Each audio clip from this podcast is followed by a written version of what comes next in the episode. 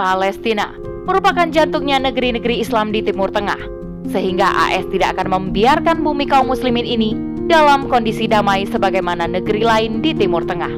Karena mereka berpandangan bahwa ketika kondisi damai akan berpotensi untuk mewujudkan kebangkitan kaum muslimin dengan ideologi Islamnya. Hal ini tentu sangat mengganggu kepentingan Amerika Serikat di sana. Selengkapnya, tetap di podcast Narasi Pos Media. Narasi Pos, cerdas dalam literasi media, bijak menangkap peristiwa kunci. Bersama saya Dewi Nasyak, inilah rubrik opini dengan judul Penyelesaian Kejahatan Perang Israel terhadap Warga Palestina oleh Ummi Nisa. Kini semua umat Islam di dunia tengah bersuka cita merayakan hari kemenangan. Namun, tidak sama dengan umat Islam di Palestina. Pasalnya, ketegangan hubungan Palestina dan Israel yang semakin meningkat sejak pertengahan Ramadan tahun ini membuat masyarakat Palestina yang berada di jalur Gaza takut akan kembali mengalami perang dalam waktu dekat. Sehingga mereka tidak dapat merayakan hari raya Idul Fitri dengan penuh kegembiraan sebagaimana umat Islam di belahan dunia lainnya. Hampir setiap tahun di bulan Ramadan, kaum muslim di Palestina selalu dirundung penderitaan akibat serangan brutal Israel. Ketakutan senantiasa dirasakan oleh warga muslim yang hidup di jalur Gaza. Sebab dalam beberapa tahun terakhir, konflik Palestina-Israel kerap terjadi pada Ramadan. Seperti pada tahun 2021 lalu, ketegangan terjadi pasca pasukan keamanan Israel menyerang Masjid Al-Aqsa Hal ini mengakibatkan terjadinya serangan beruntun selama 11 hari yang dilakukan Israel di Gaza. Sementara di tahun 2022 ini, ketegangan antara Palestina dan Israel kembali terjadi sejak 22 Maret 2022 lalu. Sejak saat itu, setidaknya ada 14 orang yang terbunuh oleh warga Palestina di kawasan Israel. Pada saat yang sama, 36 warga Palestina kehilangan nyawa karena serangan pasukan Israel sejak awal tahun warga Palestina merasa takut karena kemungkinan akan terjadi invasi berskala besar yang dilakukan Israel terhadap kamp pengungsi di Jenin, tempat tentara sayap kanan Palestina, yakni Palestinian Islamic Jihad atau PIJ, serta kelompok Fatah berada. Derita yang dialami Muslim Palestina rasanya tiada pernah berakhir. Konflik yang selalu berujung perang ini seakan dibiarkan tanpa penyelesaian.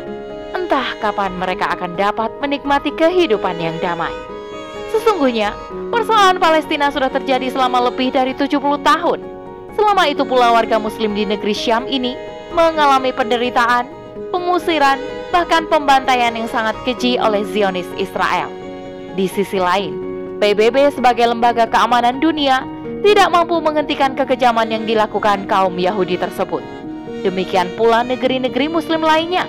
Mereka bungkam meskipun ada yang mengecam namun tidak disertai aksi nyata berupa pengerahan pasukan militer untuk membantu saudaranya di Palestina.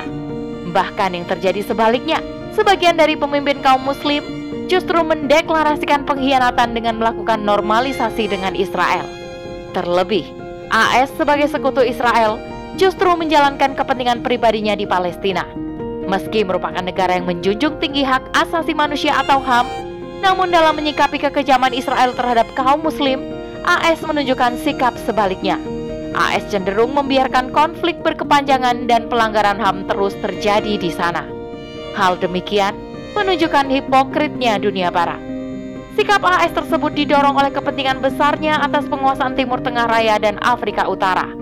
Sebab Palestina merupakan jantungnya negeri-negeri Islam di Timur Tengah, sehingga AS tidak akan membiarkan bumi kaum muslimin ini dalam kondisi damai sebagaimana negeri lain di Timur Tengah karena mereka berpandangan bahwa ketika kondisi damai akan berpotensi untuk mewujudkan kebangkitan kaum muslimin dan ideologi Islamnya. Hal ini tentu sangat mengganggu kepentingan AS di sana. Sementara arahan media baik nasional maupun internasional mengharuskan opini kepada publik seolah permasalahan Israel dan Palestina adalah konflik biasa dan bukan kejahatan perang. Akibatnya, tidak ada upaya dari negara-negara lain untuk mengecamnya bahkan menghentikan kezalimannya. Kondisi dunia saat ini dikendalikan oleh AS sebagai negara pengusung ideologi kapitalisme sekuler. Sehingga sebagai negara yang berbasis ideologi, ia memiliki ambisi untuk menguasai dunia agar tunduk di bawah cengkeramannya. Dalam ideologi ini, kepentingan ekonomi senantiasa menjadi fokus perhatiannya, sehingga melahirkan keserakahan dalam menguasai sumber kekayaan yang ada di negeri-negeri kaum muslimin. Oleh sebab itu, AS tidak akan pernah menawarkan solusi hakiki bagi penyelesaian konflik yang menimpa dunia Islam termasuk masalah Palestina. Kalaupun ada, itu hanyalah solusi semu yang hanya meredakan sakit sementara. Namun, bisa kambuh lagi secara tiba-tiba sehingga setiap penyelesaian tidak menyentuh pada akar permasalahannya. Dalam kasus tanah Palestina, seharusnya mengembalikan wilayah yang telah dicaplok oleh Israel kepada kaum muslimin. Sebab sesungguhnya tanah tersebut merupakan milik umat Islam yang telah ditaklukkan pada masa kekhilafahan Umar bin Khattab. Saat ini, kondisi umat Islam tidak lagi memiliki pemimpin yang dapat menjadi pelindung dari berbagai serangan musuh. Sehingga warga muslim Palestina terpaksa merasakan kezaliman Israel yang didukung oleh negara adidaya. Padahal dalam hadis yang diriwayatkan oleh Imam Bukhari dikatakan bahwa imam atau pemimpin adalah roin atau pengurus rakyat dan ia bertanggung jawab atas rakyat yang dipimpinnya. Maka, selama umat Islam tidak memiliki pemimpin yang dapat melindunginya, tidak heran jika kezaliman terus terjadi menimpa kaum muslimin di berbagai belahan dunia termasuk Palestina. Oleh sebab itu, umat wajib mewujudkan seorang pemimpin yang akan mengurusi seluruh urusan kaum muslimin, baik untuk melindunginya dari berbagai serangan musuh maupun menjamin apa yang menjadi hak umat Islam.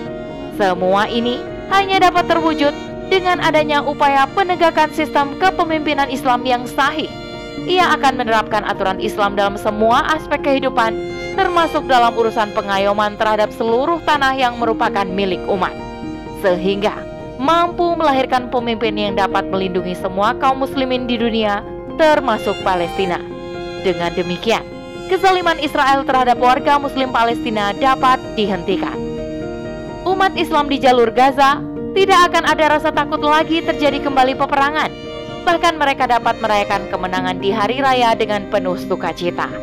Allah Subhanahu wa taala berfirman dalam Al-Qur'an surah An-Nur ayat 55 yang artinya Allah telah menjanjikan kepada orang-orang yang beriman di antara kamu dan yang mengerjakan kebajikan bahwa Dia sungguh akan menjadikan mereka berkuasa di bumi sebagaimana Dia telah menjadikan orang-orang sebelum mereka berkuasa.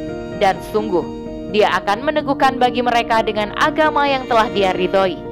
Dan dia benar-benar mengubah keadaan mereka setelah berada dalam ketakutan menjadi aman sentosa. Mereka tetap menyembahku dengan tidak mempersekutukanku dengan sesuatu apa pun. Tetapi barang siapa tetap kafir setelah janji itu, maka mereka itulah orang-orang yang fasik. Wallahu a'lam bisawab. Demikian rubrik opini kali ini. Sampai bertemu di rubrik opini selanjutnya. Saya Dewi Nasya kundur diri. Assalamualaikum warahmatullahi wabarakatuh.